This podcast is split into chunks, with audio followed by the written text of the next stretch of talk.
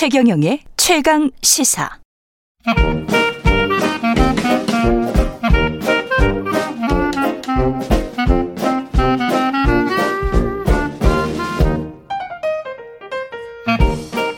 네, 최경영의 최강 시사 경제합시다. 월요일은 명쾌한 경제 이야기 하고 있습니다.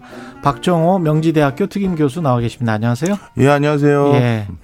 정부가 국제유가 급등에 따라서 유류세를 낮추기로 했는데 뭐 이게 효과를 보려면 뭐 한 3주 정도는 걸릴 것 같습니다. 네. 예. 어떻게 보세요? 이게 의미가 있습니까? 예, 지금 음. 뭐 급한 불 끄는 데는 어 당연히 의미가 있어 보입니다. 예. 어 유류세를 어느 어느 정도 낮춘 것이냐 이제 제가 좀 계산을 해 봤는데요. 우리가 통상적으로 차량에 예. 연료를 가득 채우려면 한 60리터 60리터? 정도 예. 어 주유를 해야 됩니다. 예. 근데 현재 이제 주유소에서 이미 리터당 한 1,800원, 음. 어 비싼 데는 2,200원도 받는데요. 그 고급 휘발유 아니에요?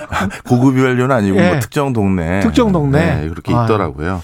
자, 그래서 이렇게 리터당 1,800원을 기준으로 60리터를 가득 채우면 10만 8천 원 정도 내야 되거든요. 와. 그런데 지금 현행 지금 시행 예정인 예. 유류세 15% 인하를 예정한다라고 하면 10만 원만 내면 되니까 한 8천 원 정도 저작되는 건데요. 8천 원. 예. 예. 아, 그럼 뭐 이게 아유 뭐 이게 큰 거냐라고 생각하시는 분들도 계실지 모르겠습니다만 이 유류세라는 건 단순히 우리 기름 저 자동차에 기름 넣는 것뿐만 아니라 음. 산업 전반에 미치는 파급 효과가 크기 때문에 아, 그렇군요. 네, 저는 의미 있는 수준이다 이렇게 생각이 듭니다. 그럼 뭐 생산량이랄지 소비랄지 이런 것들도 더 늘어날 수도 있겠네요. 아니면 최소한 유지는 네, 된다든가. 네, 그렇죠. 네. 뭐 기름 때문에 왔다 갔다 하기 힘들어하는 영업 사원들한테는 굉장히 좀 도움이 될 것 같은데 물가에는 어느 정도 영향을 줄까요? 예. 특히 이제 그 올 상반기에도 예. 물가가 지금 고공 행진이었는데 이제 하반기에도 더 큰 영향을 미칠 거로 보여지고 있지 않습니까? 예. 그리고 내년 상반기까지예요. 그래서 제가 한번 좀 통계를 돌려봤습니다. 올 상반기하고 3, 4분기까지 우리나라 물가 성장률을 높였던데 어, 부문별로 어디가 얼마만큼 기여했는지를 좀 조사를 아, 해봤거든요. 예.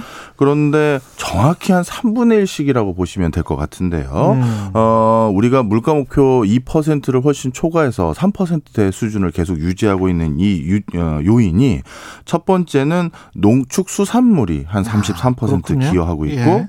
공업 제품이 한 33% 음. 기여하고 있고 서비스 부분에 또 요금 인상이 33% 정도 기여합니다. 예. 요걸 좀 어떤 식으로 받아들여야 되는지 좀 설명을 드리면요.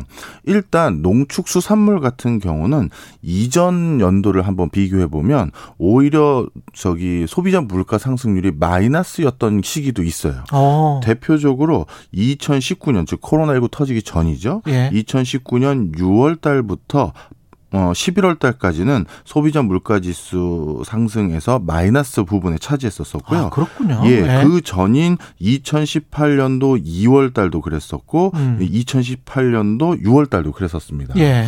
그러니 통상적으로 물가 상승에 가장 큰 기여도가 없었던 소, 어, 농축수산물이 일단 이렇게 가장 큰 상승 요인을 유발했던 거는 예. 많은 분들이 어, 잘 모르시는 경우가 죄송합니다. 예. 많은 분들이 잘 모르시는 경우가 있는데 농사는 누가 짓느냐 하면요. 음. 외국인 계절 근로자들이 짓거든요. 아. 예.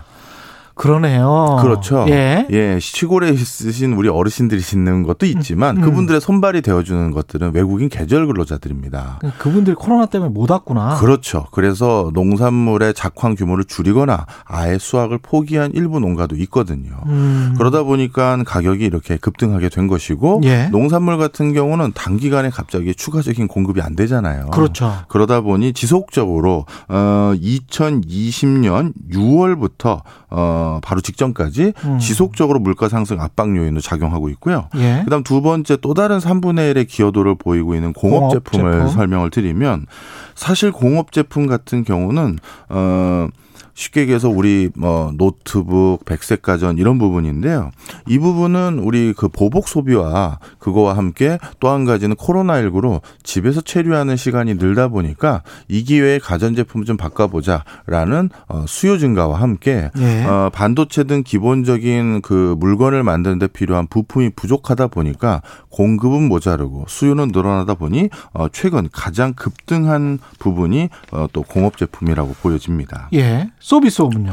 예, 서비스 부분 같은 경우는요, 어, 이것도 역시 보복 소비로 같이 보여지는데요. 어, 쉽게 말씀드리면 예전에 어디 놀러를 간다든가 아니면 밤에 일을 할, 아, 밤에 뭔가 뭐 레저를 즐긴다고 했었을 때, 음. 어, 예전에는 많은 기, 어, 가게들이 동시에 열어서, 어, 가격 경쟁이 있는 거죠. 그래서 상승 압박이 많지 않았는데 지금은 저기 교외 지역에 뭐 펜션이라든가 야유회를 한번 가보더라도 상가의 절반 이상이 문 닫아 있는 곳이 많거든요. 예. 그러니까 나머지 가게 일부 고객들이 막 몰리는 거죠. 음. 그러다 보니 사실 가격을 오히려 올리는 요인이 많다 이렇게 보시면 되겠습니다. 그러면 지금 말씀하신 거 쭉 들어보니까 비용 요인으로만 인플레이션이 발생하는 게 아니고 어떤 소비랄지 다른 요인들에 의해서도 인플레이션이 발생하고 있기 때문에 그렇게 보면 딱히 나쁜 인플레이션인가 이렇게도 생각이 드네요. 예. 예. 그래서 앞부분에 보복 소비와 이런 것들로 인해서 분명 물가 상승이 유발됐던 즉 소비 때문에 유발됐던 부분이 분명히 있는데요. 음.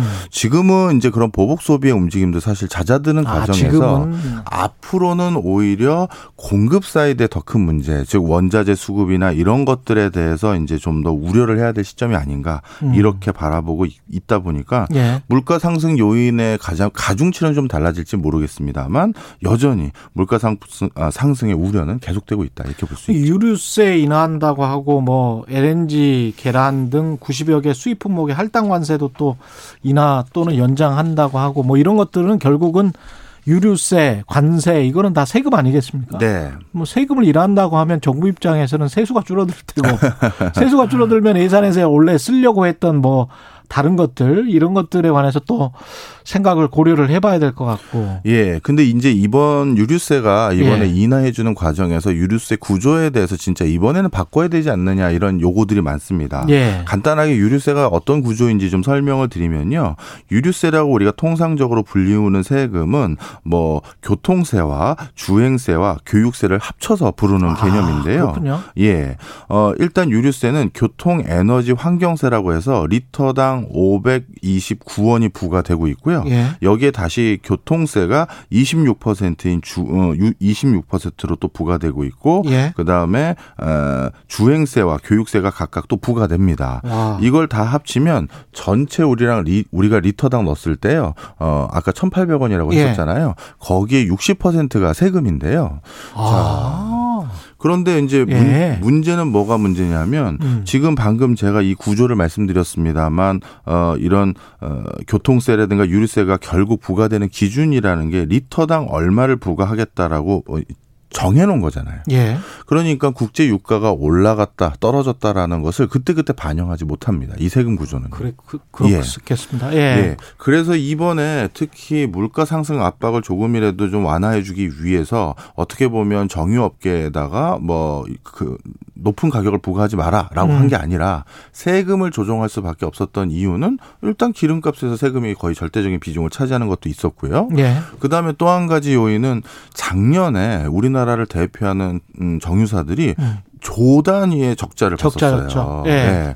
근데 드디어 이제 올해 이제 어떻게 보면 영업 영업이익이 흑자로 돌아선 상황인데 음. 지금 영업이 흑자라고 했던 걸 바탕으로 너희 이득본이 금액 낮춰라 이렇게 얘기할 할 수는 수는 없거든요. 예. 바로 그런 이유로 세금만 이제 조정을 한 건데요. 음. 그래서 지금 일각에서는 앞으로도 내년, 내후년 지속적으로 원자재, 원유를 포함해서 음. 이런 불균형이 계속 보이고 불확실성이 높아지는 과정에서 예. 실제 유가의 흐름을 반영할 수 있도록 그냥 유류세를 좀 개편해 보자 이런 얘기도 많이 있습니다. 유류세를 개편한다면 어떻게 어, 유가가 연동으로? 오르면 그렇죠. 유가가 오르면 같이 오르고 유가가 예. 낮아지면 같이 낮아지고. 근데 대신 오를 때 같이 완벽하게 똑같은 비율로 오르면 안 되니 예. 몇 퍼센트 이상 상승했을 때는 좀 덜 오르고 음. 낮아졌을 때는 그동안 어, 어떻게 보면 정유업계가 부담된 것을 그때 좀 벌충하기 위해서 오히려 예. 비율이 늘르는 이런 제도를 제, 제안하시는 분들도 계세요. 예, 정유사들도 자신들의 이해관계에 따라서 이거 찬성할 수도 있고 반대할 수도 그럼요. 있고 그런, 그렇겠습니다. 예. 이럴 때 유가 급등할 때 사실은 정유사들은 또 왕창 돈 벌 수 있거든요. 그렇죠. 예. 그리고 이제 급락했을 때는 지난해처럼 굉장히 안 좋을 수가 있고 적자가 날 수가 있고 그렇기 때문에 이 경제 성장률 같은 경우는 우리가 올해 한 4% 이상은 될 것 같습니까? 어떻습니까? 어, 마지막에 여러 기관들에서 발표한 게 4%는 예. 찍을 것으로 보여지고 있습니다. 예. 하지만 어, 이렇게 물가 상승 압박이 높아질 경우에는 어, 이것마저도 쉬운 게 아니지 않겠느냐라는 우려들을 분명히 하고 있는 상황이고요. 음. 지금 중국이나 미국 등 줄줄이 어, 인플레이션 요인으로 인해서 경기 둔화를 반영해서 예. 어, 최종적으로 2021년 경제 성장률 수치를 어, 소폭이든 뭐 나름대로 하방으로 다시 재조정하고 있는 상황입니다. 뭐 경제 성장률만 우리가 뭐 볼 수는 없으니까요. 그렇기는 한데 이게 그 전반적으로 인플레이션이 되고 지금 상황에서 그때 이야기를 했던 지난주 이야기했나요? 지지난주 이야기했나요? 그 스태그플레이션에 대한 네. 우려 네. 이거는 조금 좀 너무 성급했던 거라고 생각이 되죠. 지금 상황에서. 네. 예. 국제적으로 스태그플레이션에 대한 우려 소리는 이제 점점 잦아들고는 있습니다. 음. 어, 하지만 어, 연준을 비롯해서 World Bank 오늘은 뭐 사실 경제 전문가는 아니지만 어, 잭 도시라는 트, 어, 트위터 CEO마저도 예. 어, 인제는 그냥 인플레이션이 아니라 하이퍼 인플레이션에 준하는 수준까지 우리가 좀 고민을 해야 되는 게 아니냐라는 음. 우려들을 대거 하고 있는 상황입니다. 어, 특히 제일 저희가 예측하지 못했다는 건요. 예. 이 물류를 담당하고 있었던 많은 인력들, 예. 어, 미국으로 따지면 트럭 운전하시는 분들, 음. 어, 그다음에 어, 저 항만 노동, 그렇죠. 노동자. 예. 이런 분들이 사회적 거리두기를 완화했음에도 불구하고 돌아오지 않는다는 게 저희가 예측한 것과 완전히 달랐던 부분이에요. 그러니까 그렇게 생각 그, 그 거기는 미국 같은 경우는 돈을 너무 많이 줘서 그런 거 아닌가요? 그렇죠. 어, 저도 사실은? 얼마 전에 예. 모 대학에 특강 갔다가 거기 미국에서 상당 기간 교수를 하다가 오신 분하고 얘기를 나눠봤어요. 예. 그랬더니 미국의 트럭 하시 운전하시는 분들 같은 경우는 어 본인이 미국의 대학 교수로 재직하고 있었을 때 자신의 월급보다 더 많이 받는 경우가 많다라고 하셨습니다. 예. 그 얘기는 무슨 얘기냐? 굳이 사회적 그 거리두기 과정에서 음. 재난지원금을 나눠 나눠줬고 음. 그 효과는 이미 끝날 것 같은데 왜 안 돌아오느냐라고 예. 했었을 때 이미 그분들도 적지 않은 연봉을 받았던 사람으로서 모아놓은 것들이 꽤 많이 있거든요. 그렇죠. 이런 과정에서 굳이 어 아직까지 이런 분위기 속에서 뭔가 적극적으로 일하려는 유인들이 적어지신 게 아닌가 이렇게 생각이 들고요. 더 우려되는 거는요. 음. 이 트럭 운전을 하시거나 기능공으로서 여름 뭐, 뭐, 뭐죠? 수도 관이라든가 이런 걸 관리하는 이런 많은 분들의 나이가 장년층인 경우가 많아요.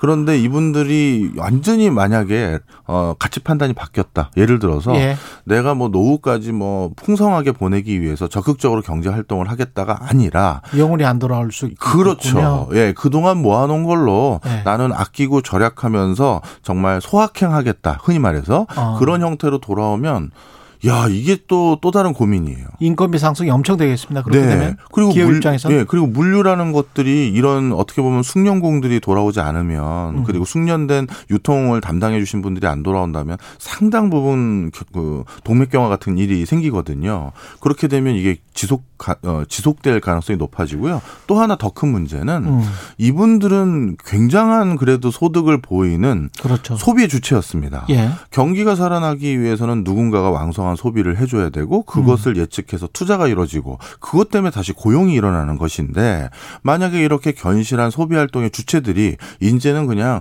나는 집에서 그냥 뭐 크게 activity 있게 활동하지 않으면서 나는 근검절약하면서 남은 여생을 보내겠다라는 그런 주의가 더 많아진다면 그렇죠. 어 그러면 이 코로나19를 극복하기 위한 소비 동력을 어디서 찾아야 될지 좀 고민이 됩니다. 야, 코로나19가 가져온 게 굉장히 많네요. 네. 생각을 해보니까 그게 다 전 세계 선진국들 우리나라를 포함해서 사실은 우리는 50년 그 한국 전쟁 이후고 전후 45년 전후 세대들이 굉장히 인구가 많았단 말이죠. 네, 맞습니다. 전 세계 선진국들이 다그 예. 사람들의 어떤 은퇴 나이와 맞물리고 있네요. 네, 또 중요한 예. 말씀 해 주셨어요. 예. 우리가 2차 세계 대전 이후 경제를 빨리 부흥시킬 수 있었던 것은 음. 베이비 부머뿐만 아니라 전후 피해를 복구하려는 어떤 투자들이 있었었고요. 그렇습니다. 그리고 예. 2000년대 이후에 우리가 경기가 주춤했었을 때 그걸 빨리 회복할 수 있었던 건 중국이라는 어떻게 보면 한 40여 개 국가들이 합친 곳이 개발하겠다라고 하다 보니까 소비 투자가 왕성했거든요.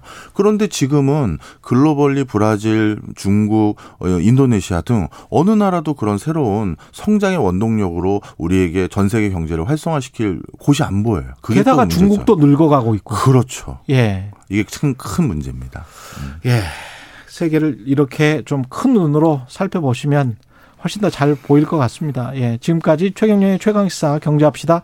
박정호 명지대학교 특임 교수였습니다. 고맙습니다. 감사합니다. KBS 1라디오 최경련의 최강시사 듣고 계신 지금 시각은 8시 45분입니다.